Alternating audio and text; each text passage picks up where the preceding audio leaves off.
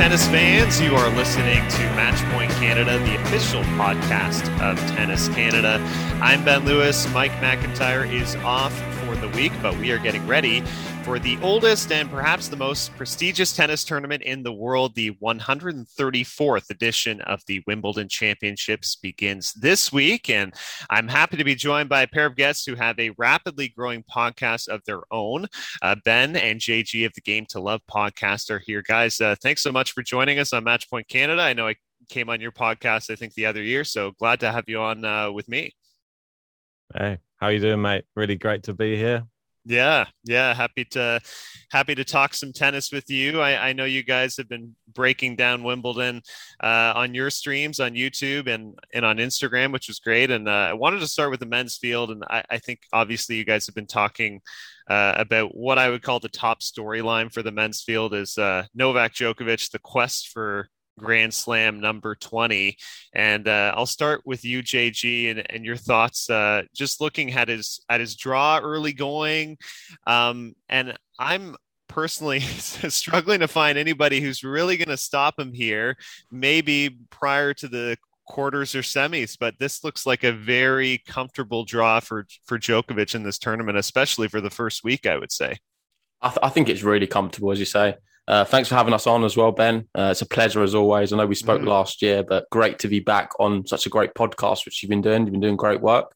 Um, but, but with Djokovic, it is just looking inevitable. I'm looking at the draw. I don't see people who can really stop him. He's in the form of his career. He's off the high of just winning Roland Garros, beating Rafael Nadal, this is Wimbledon. He's he, he wins Wimbledon at ease usually. um, it just all looks to be pointing in that direction, I must admit. And I think now as well with the Golden Slam on the horizon, you can see what he's done already. He's winning one, two slams already. We've got uh, the Olympics as well.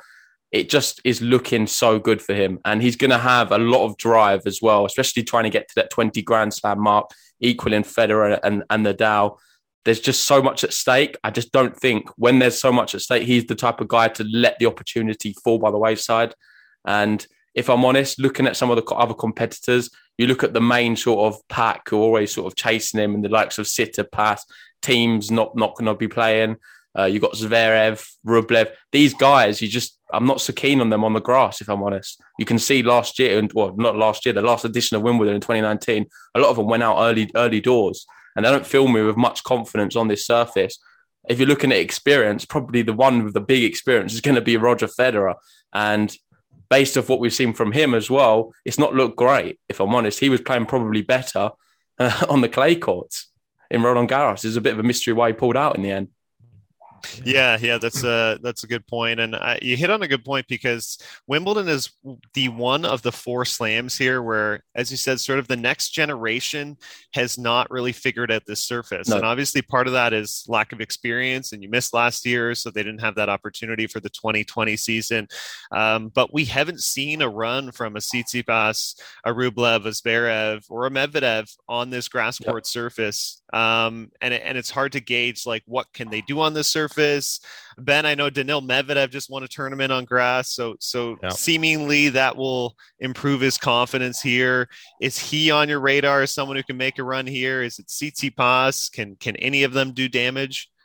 Well, uh, I think uh, it's a very, very good point. Uh, it's something we've spoken about in length on the pod, on our podcast as well. Daniil Medvedev, I think he had a shaky start to the grass court season. He obviously lost to Jan-Lennard Struff in straight sets, but since then, I think it, he's just warming up. And as you can see, uh, when he was playing in Mallorca, he's just gradually, uh, it's like a snowball effect, I think, with Daniil Medvedev. When he starts getting confidence, he's a real confidence form player, and he's just won the tournament there. I think he comes into Wimbledon with a lot of confidence now. No Nadal, no Dominic Thiem. Tsitsipas hasn't played on grass yet this year. I think he's going to be sort of a, a, heavy favourite for the for the bottom side of the draw. If I'm honest, I, I, I know that we've got Cilic there. He could meet Cilic in the third round. That could be a potential banana skin. But I've just got a feeling that he has he's got a mentality these days, Medvedev, that he can get to Grand Slam finals now. And yep. I think that he's one step away from just grabbing that Grand Slam. Uh, similar to Tsitsipas as well. But I just I haven't seen Tsitsipas on the grass yet. That's the main thing. Yeah, that is that is the challenge. It's funny with Medvedev in this draw. I, I look at it and I say maybe he could make quarters and and uh, push a great challenge against Roger Federer to make the semis. And then I look at his first round match and I think this is one of the toughest draws of any of these top seeded players. Can you believe I, it? He draws Jan-Lennard Struff in the first round, the guy who beat him on the surface. It is super tough. It is super tough for Medvedev. He's the one though who, out of the group we've mentioned who I'm most encouraged by based off what he's just done in Mallorca. I thought that was really impressive. I don't know if you saw that like um that shot what was behind him. The ball was sort of it was like a in the highlight reel. It was really incredible.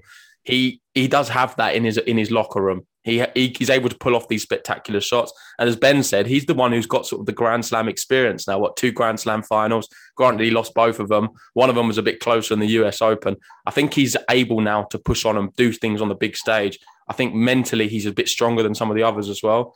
And if he can get through his tough draw, meeting maybe a Cilic or obviously Struff first round, then he's the one to watch, I think. And that's the one who probably, if not Nick Kyrgios, uh, Djokovic is going to be looking over his shoulder about. Yeah, that's a that's a good point. Um, moving on to another next gen player, and and it's a possible quarterfinal for Novak Djokovic if he can get there. And I want to say his form coming into Wimbledon is strong. He made the finals of the Halle Open, obviously playing good tennis. And you could see the frustration and disappointment in Andre Rublev's eyes when he lost that final to Ugo Humbert. Um, we haven't seen, um, you know, a deep Grand Slam run from Rublev on grass. Surely he would be very disappointed for what happened at Roland Garros, obviously, after a good clay court lead up. But uh, do you think he can kind of take care of business here and you know potentially set up that showdown with with Novak in the quarters and maybe give him a run? I'll start with you, Ben. Well, it's a very very good question. Andre Rublev we've seen him fall by the wayside a little bit in these grand slams going into the big rounds. I think he has a nice first round match to warm up. That's all I'll say. Uh, Delbonis, clay courter. I think if he can get a really good, like get into the swing of things on that first match, he should be able to take out potentially Lloyd Harris. I think in the second round, it could be Fognini. That's always a tricky one if he's playing his best tennis. But Jannik Sinner, this another unknown entity. It's we don't know if Sinner's going to be even going as far as the the third or fourth round. But I think Rublev, if he puts the whole game together and he has that hard court form, I think he could uh, get get through to face Djokovic. But I just don't see him troubling Djokovic. That's the problem. I don't see the only person that I can see even coming close to troubling a Djokovic would be probably a, a Federer or may I say a, a Medvedev, maybe if he's on a hmm. really, really big. I, I, don't think Federer can trouble him now. I think probably the man you're looking at is Berrettini. Obviously, what, what he's doing. I don't want to jump ahead. I'll, I'll, focus on Rublev now. I know that was no, what no, the question no. was. Fair point. uh, I think Berrettini is the man, but with Rublev, he's got to get past Sinner, I believe, in that little bracket. Um, I believe they're sort of on a on a cross court sort of meet. If mm-hmm. that is the case, I wouldn't be surprised if Sinner was to beat him. If I'm honest, I think he's capable. But then Rublev would be the favourite, and I, am not sure about his credentials either. I echo what Ben said against someone like a Djokovic. I'm just not sure if he's there. He's not shown enough in the big occasions. He's the king of the 250s, or I think it's the 500s. 500, yeah. The ATP 500s. Rublev can win most of them. Doesn't matter what surface it's on. When it gets to Masters or playing any other Russians or any big time, Rublev just seems to fall fall down slightly, which is a shame for him. Um, so it's going to be tough. And I think Sinner he could be a dark horse who we should watch out for. Well, mate, I think we need to put more praise on the fact that Ugo Humbert took him out in straight sets in Halle final. He won Halle. He beat. He even entered Mallorca and came back from a set down to beat Kekmanovic, and then decided to pull out the competition to save himself for Wimbledon, which I think that's a scary prospect. Obviously, he's playing Nick Kyrgios, but I think if he gets past him, he could go on a storming run in this tournament, Ugo Humbert. And yeah, I, that's one people need to be talking about more for me. No, certainly. Uh, Ugo Humbert was, uh, I, I, kind of penciled him in as a potential dark horse coming into this tournament. But th- then again, I, I, sort of viewed him like a bit like a Daniil Medvedev of saying, like, could you uh, possibly write up a worse first round draw for this guy. We know what kind of tennis Nick Kyrgios is capable of. We know he loves the spotlight, and I think Kyrgios loves the fact that it's an incredibly difficult first round opponent. I think Nick Kyrgios would rather be playing Ugo Humbert than a qualifier in the first round. He lives for these matches, so it, it looks like a scenario to me where oh, okay, maybe Humbert could could push for a quarterfinal, but he could be going home after day one of this tournament. Um, and that that match is very interesting because it's a rematch of the Australian Open, which obviously went five sets between those two players. Um, another kind of coin flip match. Uh, that you know I, I want to get back JG to to mentioning Matteo Berrettini because as you said he's he's definitely I think finally on the radar of everybody as as a potential threat. He made quarterfinals at the French Open. He got a set off Novak Djokovic there. Um, I was quite high on Berrettini, obviously seeing the way he played Queens Club, getting that title there. I was struck by comments from Andy Murray after Murray lost to Berrettini, though, that he felt that there was still something missing from his game to be a Grand Slam contender. And I, I don't know what aspect that is. Maybe it's, I, I, feel like his movement is slightly behind maybe the other top 10 guys, but uh, you think of sort of big game lending to the grass court surface, surely he can go pretty far at this tournament. I think, like you just said, he took a set off off Djokovic at, the, at Roland Garros recently, and that's on clay courts. He's a good clay courter, no doubt. He's Italian. He's got that got that in his roots, but I think his game is not really suited to that as much. He's a big serve, and his forehand off the first serve is the, one of the best in, in tennis, in my opinion. I think he's a sheer power player.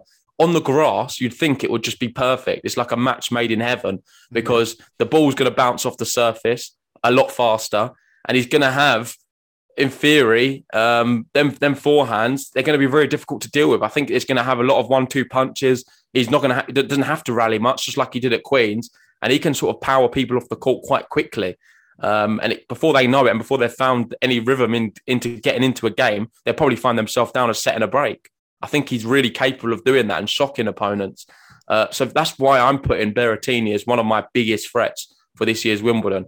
I think Queens was great with what Andy Murray's saying, um, I don't know. It's hard. Obviously, I don't want to ever question Andy Murray, Sir Andy Murray, as I should say. He knows a lot more about tennis than what I do, no doubt. But I'm not sure what he's talking about in this regard because I think Berrettini has all the makings to be a Grand Slam champion, and he's shown already what he's done against the very best at, at Roland Garros. He, he put Djokovic under a lot of pressure, massive amounts of pressure. I thought he was awesome, and not just that, he's just getting better and better for me. I think he had a little period where um, he played, I think it was Rafael Nadal US Open of of the year before, and he was he was a bit rough in that one. I must admit, it wasn't the greatest of showings. And then he's just sort of from then just got better and better. And whereas Khachanov's fallen off, Berrettini's sort of taken his space and gone a lot higher, in my opinion. So he's the he's the one to really watch. I think this this Wimbledon. Well, I think I, I I agree with you as well. In I think there's something this year that's clicked with certain players as well. I think that this is like we've seen with Tsitsipas probably playing his best tennis of his career. We saw Berrettini obviously won that title in Belgrade and then has sort of carried on from there, really. He's looked really great. And grass is much, I don't know, I think I much prefer him on the grass. I, I had looked back uh, since 2019. I think he's only lost, I think he's won 17 and only lost two matches on grass. So I think his only losses were to Roger Federer at Wimbledon. that was pretty convincing. And this might be what Murray is talking about when he comes up against the big, big guns. Is he still going to be firing? Because these guys return so well. Is he still going to be uh, in the rally to be able to finish it off when it gets to five, six, seven, eight shots? Because that's when I see him struggle sometimes when the yeah. rallies get longer. If he doesn't manage to put, because Djokovic, you know what he's like. That ball's coming back at least two or three, four times, mm-hmm. and can you put it away? And he grind, he'll grind you down. But Berrettini, if he's serving well, I, I think he wipes a lot of players off the court on grass. Yeah, yeah, yeah, you, you make a good point that there might be just an element missing against those kind of top five to six guys who, as you said, are going to make the extra three, four balls. Will he have enough in his game to dismantle them. And I, I, think, as as you said, his improvement this year has been enormous. And uh, actually, a couple years ago, I'm recalling him winning a, a, grass court title. I believe it was at Stuttgart, uh, beating Felix Auger-Aliassime in a tight final there. Um, and and I'll use that as a segue to get to a couple of our Canadians because uh, nice. Felix Auger-Aliassime obviously stole pr- plenty of headlines getting that win over Roger Federer a couple weeks ago on the grass, and he's been playing very good tennis. Would be great to see him finally maybe win a final uh, we haven't seen that yet. 0 and 8, but nevertheless, he's still playing great tennis. And um, I, I, think he was obviously let down by the clay court season, but he's kind of flipped the switch quickly. What do you make of maybe his draw here? He opens against Thiago Monteiro, the Brazilian, potentially Tsonga in the second round, and and then he's kind of in that bracket with uh, maybe that that Kyrgios Humbert matchup in the third round. What what do you make of his chances? I fancy him early rounds. Um, I think ultimately it's going to come down to the Humbert uh, one. Whoever wins that, I think, would probably be a favourite in my opinion. I'm sorry to say against Felix, but then Felix early rounds is is sometimes a world beater. That's when he plays his best tennis. The the issue for him, it seems to be very much mental. Like he struggles in the finals. I think he's had, uh, I forget the exact amount of finals now, but a lot of them have been against tough, tough opposition. Uh, but there's been a few which I think he could have done slightly better showing. I know recently he lost to Cilic. No harm, really. Cilic is a great grass courter, but I think there's something missing. And uh, the one thing I would say, it was nice to see him actually win a final in the doubles. yeah, that's true. Yeah, that's that's, that's, that's a good point. I was hoping after that he would then sort of break the duck a little bit and be, oh, you know what, I can get this over the line now. I can do this, but it just hasn't been the way. Um, if I'm honest, I didn't have him. Uh, we did a bracket league on, on Game to Love, and I didn't have him actually advancing out of that section. I had uh, Kyrgios, um, but then I think Ben had Humbert. So we're both probably yep. similar in that regards. But Felix is certainly capable. He really is because I think he maybe grass is probably his be- one of his best surfaces, if I'm honest. Yeah, I agree. I think uh, Felix uh, Auger-Aliassime, he obviously beat Humbert first in Stuttgart this year, and then it looked like Humbert just turned the tables. It was close though, seven five in the uh, third set tiebreak, which uh, I was super impressed by both players in that match. I think he could have potentially gone on to uh, to to maybe do bigger things in Halle as well. If he, if he'd have won that, he might have got to another final. Who knows? But I think he showed good grass court form. Beat Federer. That's no easy thing in Halle as well. That's sort of Federer's wheelhouse. That's why he pulled out of Roland Garros really. So he was like prepping for Wimbledon. This was going to be the tournament. If Federer had won that tournament, everyone had been saying, "Oh, he's going to grab number twenty-one." Surely, he put a, put a stop to it, and from a set down as well. So he mm. showed mental resolve there. Beat Hubert Hurkacz as well. That's no easy match on grass. But Ugo Humbert, I think that could. I'm looking forward, and that's the match I hope we see again in the third round. Humbert versus Felix. Yeah, I, I would love to see that matchup. And um, you mentioned, yeah, mentally, uh, we, we've talked about his struggles in the past. And obviously, I, I think there was a bit of a, a, mental weight on Felix's shoulders when it comes to those ATP finals. Once it starts building up, I've lost five of them, six of them, and, and now it's, it's eight total. But I, I am impressed with how quickly he was able to flip his game leaving the clay and coming on the grass because he he really endured a bad clay court season, um, crashed out at Wimbledon in the first round, and uh, you you could sense his confidence was low. But to be able to turn around that quickly, he's made now two finals in Stuttgart, and as you said, that loss to Humbert is seven six in the third set, so he's right there. He beats the greatest grass court player of all time. So surely that's a confidence booster there. Um, I think it's going to be important for him to finally enter a Grand Slam here, feeling confident, feeling really good about his game, which was not the case on clay. Um, but as you said, that's a tough draw. Third round is going to be very interesting if he gets there. Whether you have Humbert, whether you have Kyrgios, I don't think we're going to have somebody else there. So I, am looking forward to that matchup and, and maybe the winner there potentially against uh, Alexander Zverev in the in the fourth round. Uh, I'll shift over to uh, another Canadian, and I would say he has a bit more of a favorable draw than Felix. Is uh, Denis Shapovalov, and he's a former Wimbledon junior champion to me, his quick strike game, his his big lefty serve, definitely plays well into the grass courts, and uh, he'll open against a veteran, Philip Kohlschreiber.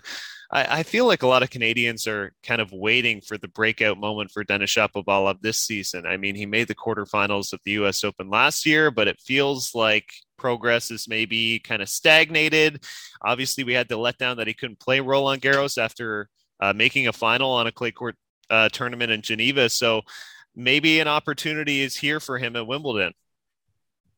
Certainly, yeah. certainly. I think Shapovalov is one of the most exciting Canadian players. Uh, he sells the tickets, in my opinion. He's someone who you'd want to go watch. He's exciting. The backhand's special. I love the little jumping shots at the net as well.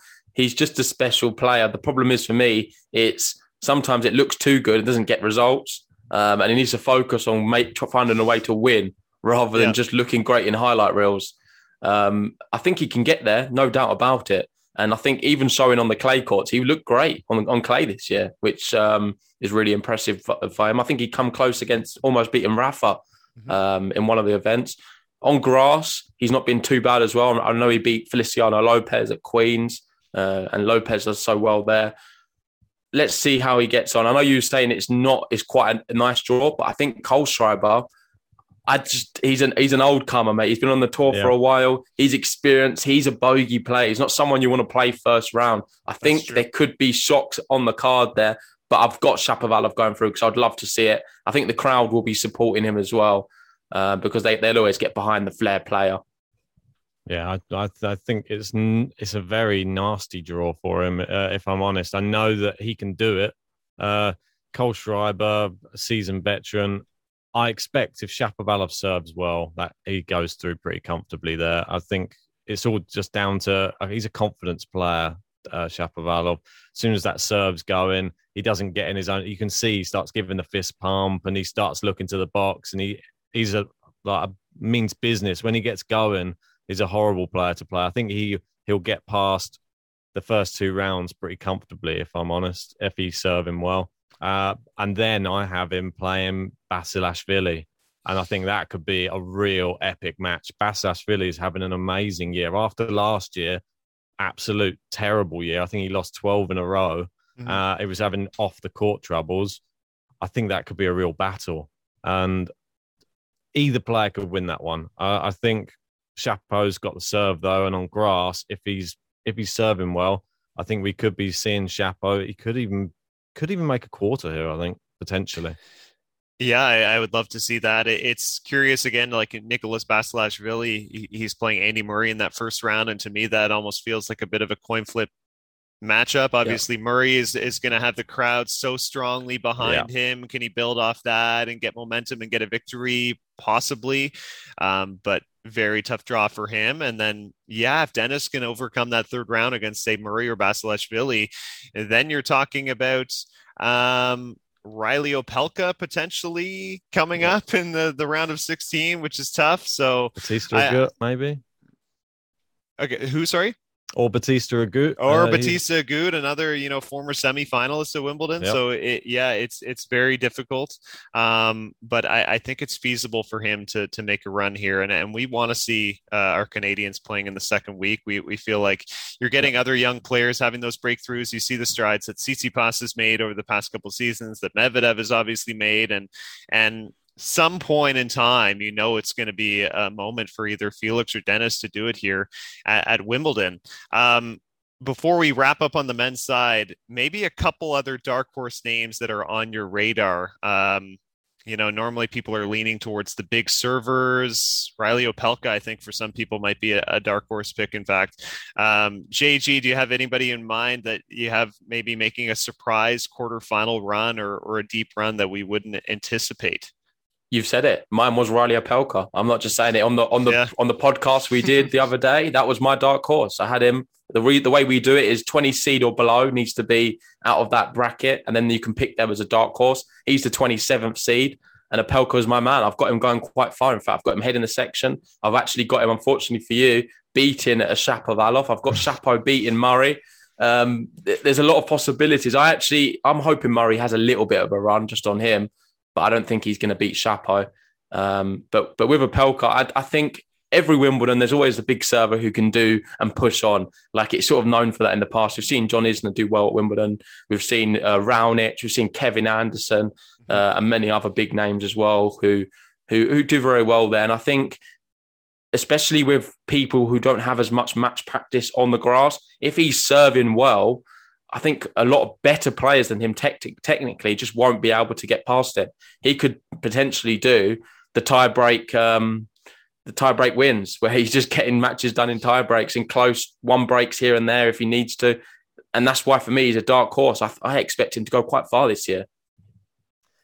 Well, there's one that I haven't. It's all dependent, really, on which Tsitsipas turns up in this tournament for me. Whether this this guy could really be a, a, a contender, I'd say.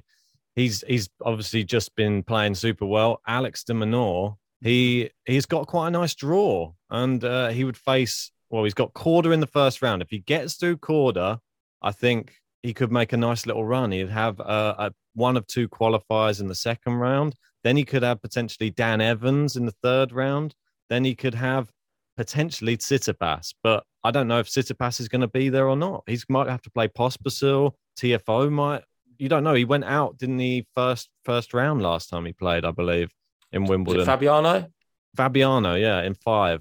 So Tsitsipas, he's got a lot to prove. I think I think he can do it, but if he doesn't, I think Alex de Minaur, he's on a run at the moment. He's been winning constantly on grass. So if he gets all the way through, he could beat Dan Evans, could beat whoever is the Tsitsipas little section there. Then you could face potentially Basilashvili or Shapovalov, and then it's all up for grabs. Could be into a, I think that's a semi final after that. It's not a bad mm. section if if results go right for you.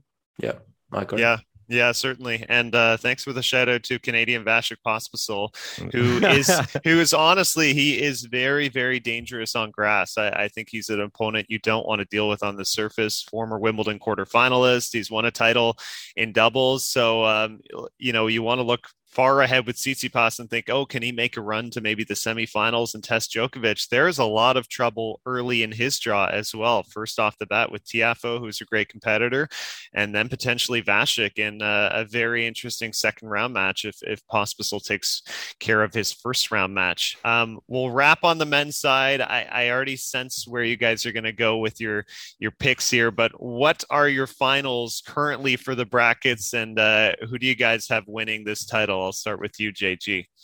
So my final, um, you could say it's very boring. My final because I've got the number one seed playing the number two seed.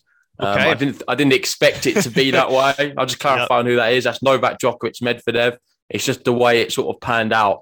Um, I have Berrettini as one who's going to go very far. Maybe it's a semi final, um, but I don't think he's going to be able to beat Medvedev personally. It could happen, and I would love to see Berrettini go all the way. So uh, that's my final, but he's like the third wheel for the for the final. I've got him okay. just waiting in the stands on the bench just in case.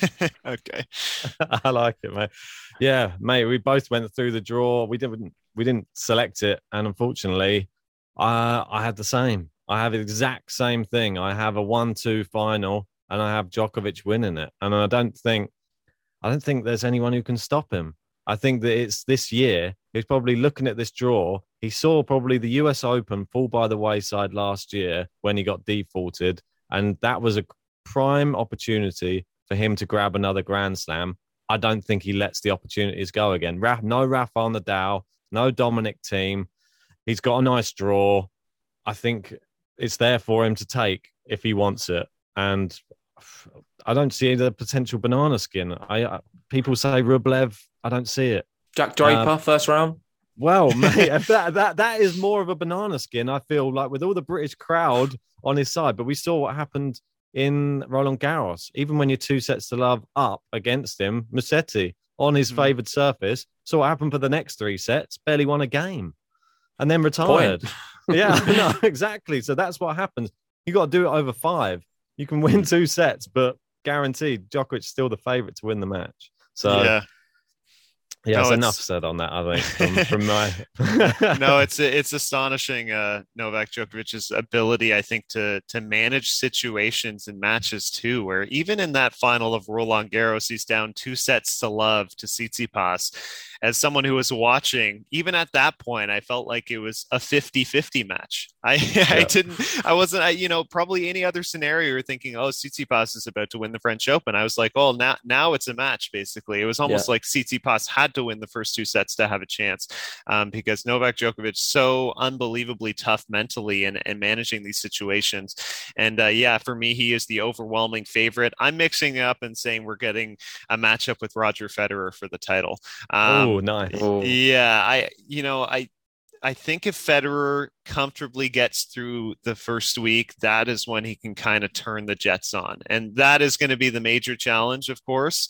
Um, I, I, think if he gets a matchup with Daniil Medvedev, that'll be very, very difficult and, of course, can go either way. But um, I just remembered it two years ago. He he had two match points to, to win this title. And I, I don't think his level is that far off of, of what it was then. So I, I think there's a possibility. And, you know, the fact that Nadal is not in this draw, um, I, I really think shakes things up maybe maybe people didn't consider Nadal like a, a, big Wimbledon favorite or anything like that, but he is always a danger and was in a, a semifinal the, the past two times of the, the tournament. So with him out, I, it really shakes this draw, but I, I still think Federer can find a way to get back to the final.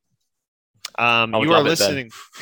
all right. you are yeah. listening to Match Point Canada, the official podcast of Tennis Canada. My guests this week are JG and Ben of the Game to Love podcast, and we will shift over to the women's field. And um, look, we we talk about parity in the women's game all the time. Uh, I, I, think we had the ultimate at Roland Garros in terms of parity, four brand new semifinalists, and then a brand new Grand Slam winner, Barbara Krejcikova. And now we shift over to the grass court side of things for the women's field. And look, Ash Barty is our number one seed. She's a dangerous grass court player. You look at the bottom half of the draw, Aryna Sabalenka is the number two seed.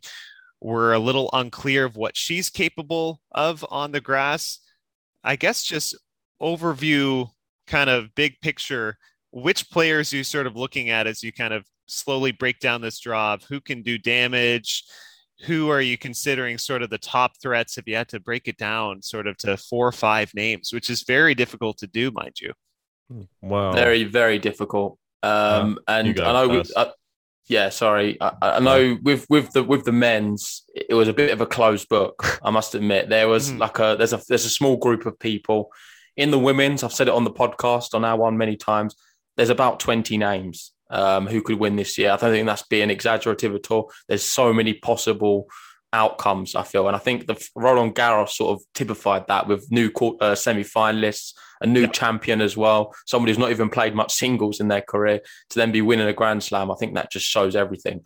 Um, so with this one, if I had to pick some names, I think it's very tough. But there's a few who I, am really liking to. One of them, Ons Jabeur, to won a title on grass, looking very good. I think Coco Gauff, she sort of made her name here at Wimbledon. She could be a big danger. Sabalenka with the serve as well. She's another one for me. Barty doesn't fill me with too much confidence. I think it's her worst slam out of all of them. If I'm honest, looking at the looking at the win percentage here. Um, but saying that she's the most consistent women's player on tour, that's why she's the world number one. And if her injury is okay, she's always going to be dangerous, whatever draw she's in. Um, but they're just some of the initial names that sort of spring to mind. Um, Serena, of course, being at Wimbledon is her wheelhouse. She loves it here. She's going for 24, so much on the line.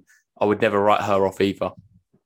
No, mate. Uh, I think where we sort of differed on our views when we did our draw preview, you were sort of shying towards towards the uh, back end of the draw with the youth of tennis coming through, and I sort of see this tournament being dominated by experience like the Kvitovas, the Serenas, the Svitolinas, and the well, possibly Ostapenko if she continues her amazing form. This is a big if because we know Ostapenko.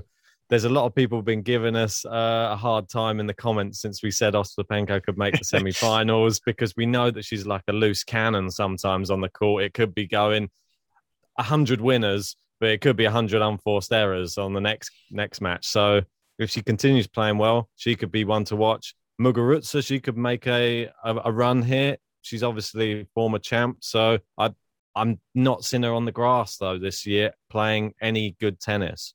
But sometimes the experienced players turn up for the big events. But I think we're going to see some upsets though in this tournament as well in the first round. Agreed. Yeah, I, I think you highlighted kind of the what this women's field to me is really all about is sort of a push and pull here of this Wimbledon championships between veteran experience and if they can kind of take the mantle over the first sort of week of play or is the youth going to have a breakthrough or the new face is going to have a breakthrough? And um, it's very interesting. I look at serena williams you know she she made the finals of wimbledon the last two times it was played 2018 2019 and I look at her form now and I'm trying to decide is she a better player now than when she was making those finals? And I, and I'm leaning towards maybe slightly yes. I, I think she's moving better on the court. Um, she was pretty close at the Australian Open. And I look at how the draw has shaped up for her. And I would say this is the best opportunity she has maybe had ben i see you maybe disagreeing i'm not you, i'm not convinced no I, you're not convinced I'm I'm all for Serena Williams winning number 24. Sure. And I think if anyone has the mental willpower to win Wimbledon, she can do it on mental willpower alone. I think she has the the power. I don't think she, her draw's nice though. I think she might have to play former champion Kerber in the third round if she gets there. Coco Gauff potentially as well. That's the one everyone wants to see. I mean, yes. come on, the world will come to a stop if we get to see Coco Gauff, Serena Williams. Yeah, that's that's true. And uh, look, I, I wouldn't have considered Angie Kerber a major threat, um, given her form probably since winning Wimbledon in 2018. Yeah. But now she is just coming off a title, so surely she's going to be entering this tournament with a lot of confidence as well. And that sort of highlights the fact that maybe veterans will sort of rule this tournament. So yeah, that's a potential very interesting third round match. Serena Williams, Angelique Kerber. If that happens, yeah, Coco Gauff, you know, you look at a, a, few years ago and her making a round of 16 here and think of how much better of a player she is now. She's so vastly improved. Her movement is exceptional. She serves bigger.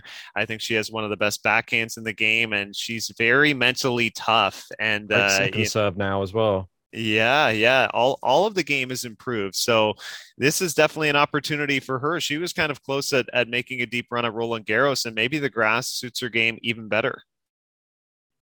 Yeah, definitely, definitely. I've got Coco going far. I don't want to jump the gun too much on her, but I do have her going extremely far. In fact, maybe I should just say I've got her going all the way to the final. Okay. Um, Coco Gauff, I've got in the final. I'm going for more the future of tennis this year. I know Ben's going with more the old comers, the Serenas, the Kvitovas, the Kerbers, all of that sort of field doing very well. Not for me personally. I'm, I'm really encouraged by some of the young players. And I think um, Serena's looked good, I would agree. Um, but I just think there's a few frailties in their game. I think it was sown in Roland Garros. I know that's not really her surface, so it's difficult to really look too much into that. She's going to be a complete different prospect on the grass courts of Wimbledon, no doubt. Um, but but let's just see how it goes. I think Coco Gauff, that is the matchup we all want to see. I'd love to see it, and I think she beats Serena.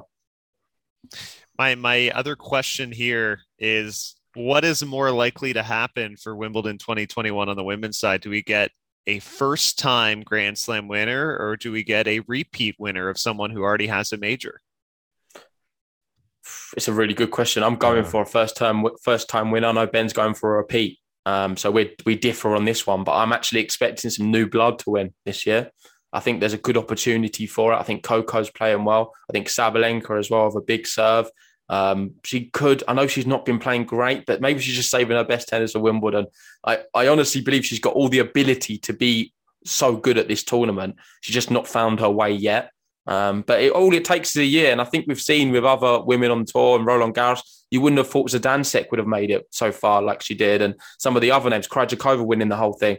So it just takes like a moment of a bit of form, finding some rhythm, Ostapenko right now has looked great, and it's just sort of come from nowhere. Who's to say that's not going to happen to Sabalenka um, tomorrow? Is it or whenever she plays first um, at Wimbledon? Yeah, mate. I think that is the thing that we're waiting for from Sabalenka. I mean, I went fairly conservative on my my draw picks, just based. I'm not going to say recency bias or anything like that, but I just I haven't seen anything from Sabalenka that she hasn't got past a fourth round of a slam. It's still young, and obviously she's still growing. I would love it if she does win a slam early in her career and then just gets the ball moving, and then we could see the one of the next great stars of the of the women's game. I think in her, but she just needs to get it over the line. She has. There's a mental side of her game as well. She gets very frustrated on the court. She starts lashing at the ball a bit, and you see her game fall apart a bit because she doesn't reset. There needs to be a reset button somewhere in Sabalenka's game. I, I haven't seen that from her yet, and if it's going badly, I think she it's sort of like the towel's thrown in a bit. Uh, I need to see a little bit more resolve from her. Yeah, that's that's fair, and she is, uh, as I said, the second seed, and she'll open against uh, Monica Nic- Niculescu in this tournament, yeah. a qualifier, and I, I, think that should be a pretty comfortable first round draw for her to maybe get gain some momentum. Maybe Katie Boulter in the second round. Um, JG, you make a good point as well. Um, just some of these players, you know, we we don't have always the check marks of well, we've seen a quarterfinal at a slam for them, and then they've made a semifinal, so they were ready to win. Barbara Krejcikova, of course, completely came out of nowhere to win Roland Garros and, and, produce a title like that. So does it matter that well, maybe not fully out of nowhere? She was she was playing good clay prior, I understand, but yeah. uh, maybe d- does it matter that Aryna Sabalenka has not played a quarterfinal of a slam before? I- is that relevant in this discussion? Because, you know, unlike the men's side where you have a best three of five format, it's it's the same tennis. It's best two of three, and, and Sabalenka has has won so many tournaments over the past two years. Why why would it matter if she has not made a quarter or a semi of a slam to say she she could win this?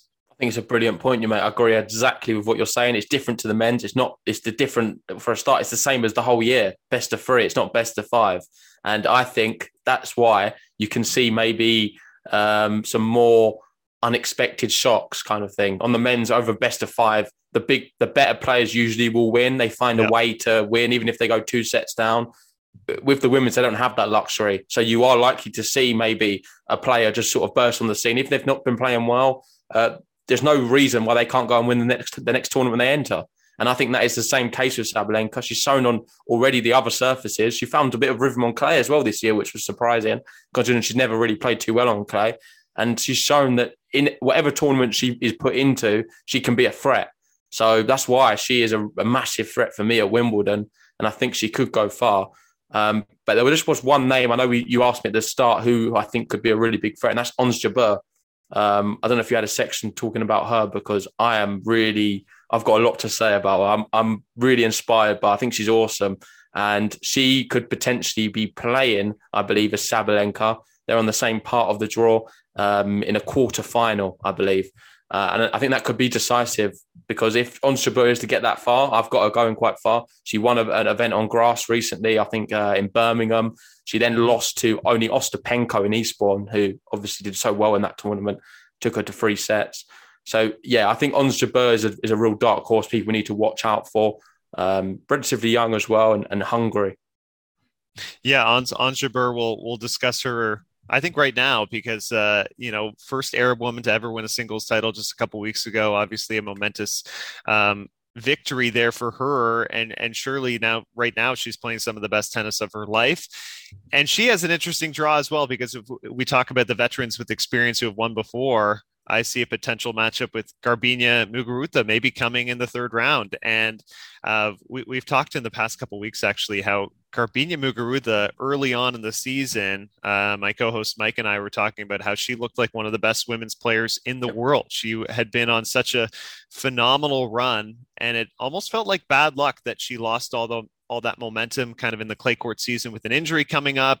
And normally I would treat her as a as a serious threat to do damage here at Wimbledon. But uh, Ben, I, I, know you like her chances, but the health must be in question because we don't have like a, a good stretch of, of match play here.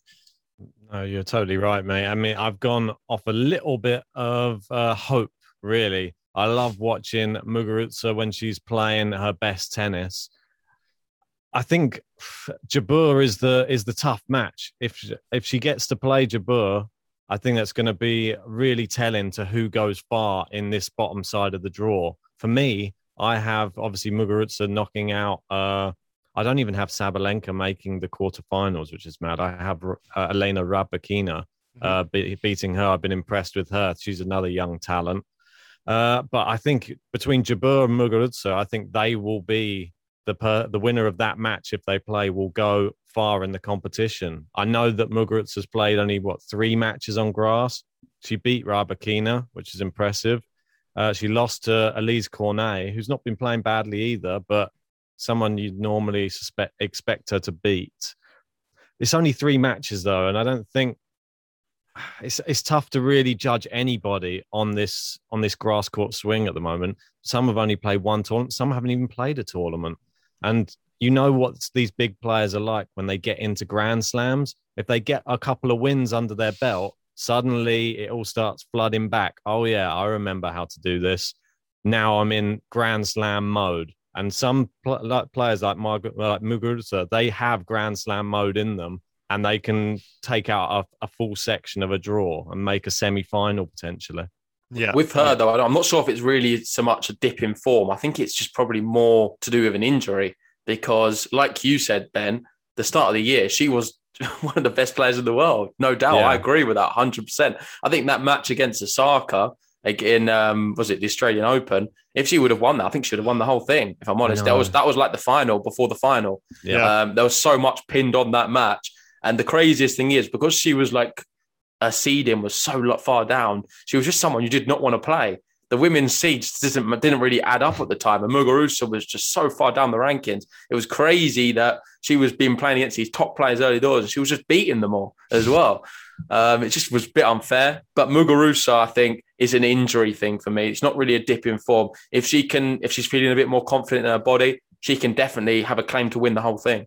Yeah, yeah, I agree. And uh, now seated 11th, so I, I think that's probably a little bit better in matching her form compared to where she was obviously at the start of the season. We'll talk about our Canadians on, on, the women's side, and we have two in the singles draw. And for me, they both have very difficult draws. Bianca Andreescu, we've we've discussed at large on this podcast of just wanting to see like a stretch of matches where she can gain a bit of momentum tough break at Roland Garros. She loses to eventual semifinalist Tamara Zidansek, 9 7 in the third. Grass court season started off rocky as well, losing to Alizé Cornet. And, and sure enough, that's her first round opponent. Uh, Alizé Cornet, capable of good tennis on grass. And, and Bianca, we basically haven't seen any tennis on grass from her dating back to, you know, almost junior days. So, uh, again, I, I, think this is a scenario if she survives that first round match, maybe she gets a bit of momentum and suddenly she's in a round of 16. But it's it's very tough to say. But I think both of you know as well as anybody what Bianca is capable of when she gets hot. We saw it all in 2019. Yeah, uh, I totally agree with you. It's all about this first match, and that you have, you've hit the nail on the head. Uh, unfortunately, in my draw prediction, I've gone with Cornet to knock her out, though, uh, based upon her form. So far, she lost to Kontaveit in straight sets as well. Uh, obviously, another great player, great uh, on the t- women's tour. She's another potential threat to this tournament as well that people aren't talking about enough. I think that Andreescu, it's a, it must be a confidence thing as well, though, for her because she can't let the losses stack up. I think the press get so much onto her. Obviously, she's a Grand Slam champ now. There's no, you can't get away from the press, mm-hmm. and everyone expects the world from you every time you there's a Grand Slam. I, I just don't I haven't seen anything from her on the grass to give me confidence that she can go far. That's the problem. I, I would love to see it. She's one of my favorite women's players in the game, but I just don't know if it's on grass. That's the thing. Yeah, I think I, have got a bit more love for Bibi, if I'm honest, than Ben. Okay. Um, I love her. I'm a, I'm addicted to. Her. I think she's awesome. um, if I'm honest, I think it's a tough draw. Like you said, it couldn't really get much worse, considering the fact that she's playing against. You've got a Leylah Fernandez in that same little group, another Ostapenko. Canadian, and Ostapenko's the big name, and, and an unseeded Ostapenko Fernandez and an unseeded Tomljanovic. It just doesn't look great. It really doesn't. I think it's so tricky. The players here, it seems very stacked. And I've got Andreescu going maybe to face facing an Ostapenko, but I'm not sure if she can beat her because that's that's the big one for me. I would love to have put Andreescu all, all the way through to maybe the quarterfinals. I'm just not so sure. She's not won. Has she not won a match on grass? One match against McHale. McHale, uh, yeah, yeah, Eastbourne, and it was in eh. three sets as well. Yeah. So it's just you've got to be realistic. She's just not done it, and I think she's just going for a rough patch. But she's young. Uh, I think people have been a bit dismissive of her. I must admit. I want to take this opportunity to talk about that because I think people are jumping on a on, on a case a little bit, and you've got to realize a bit like with Iga Swiatek at Roland Garros. Everyone's saying, "Oh, she needs to be winning this." They're young. They need to. You're not going to just all of a sudden be a champion straight away. They've shown that they can win Grand Slams. These these young players, but it's going to take some time. There's always going to have maybe a few years of adjusting and just sort of growing into your body and changes happening and dips in form and things in your personal life. They're human beings as well. And I'm still expecting Bibi to be the champion, which we know she was when she beat yeah. Serena in that final. And I'm expecting big things from her. I just don't think it's now. I don't yeah. think 2021's right, the, the, right year for her. Mate, yeah, look, section. Sorry, go on, Ben. No, it's it's a brutal section, and as you said, I think with Bianca, we have kind of been missing the growing pains of actually results on court all of it was off court, missing 15 months of tennis because of injuries, and she she was just out. She she missed all of 2020, and kind of recognizing that it wouldn't be a, a, straight line up when she returned in 2021. And still, the fact that she's produced some nice results in 2021, making the Miami Open final, I think was incredible for her. Um, and I, I, think it should be probably understandable that she would hit a wall at some point and, and suffer a few tough losses. And yeah, as you said, this is a very difficult draw for her. That first round against Alizé Cornet. I don't know if this is the time that she'll gain momentum. We'll have to see. Nothing ever uh, surprises me with Bianca. Uh, you know, if she's in the quarterfinals here, I won't be stunned either. Uh, but very difficult draw. Maybe this isn't the moment. Um, in that same corner of the draw, as you mentioned, Yelena Ostapenko just coming off title, and she'll play Leylah Fernandez. Um, Leylah, another exciting talent, obviously that we have here. Very difficult draw as well. But I, I will point out she played some good tennis in, in Birmingham the other week, and the opponent she lost to, Ons Jabeur, she lost to Jabeur 7 6 in the third set. So mm. I, I, think we could have a very competitive first round matchup with Jelena Ostapenko.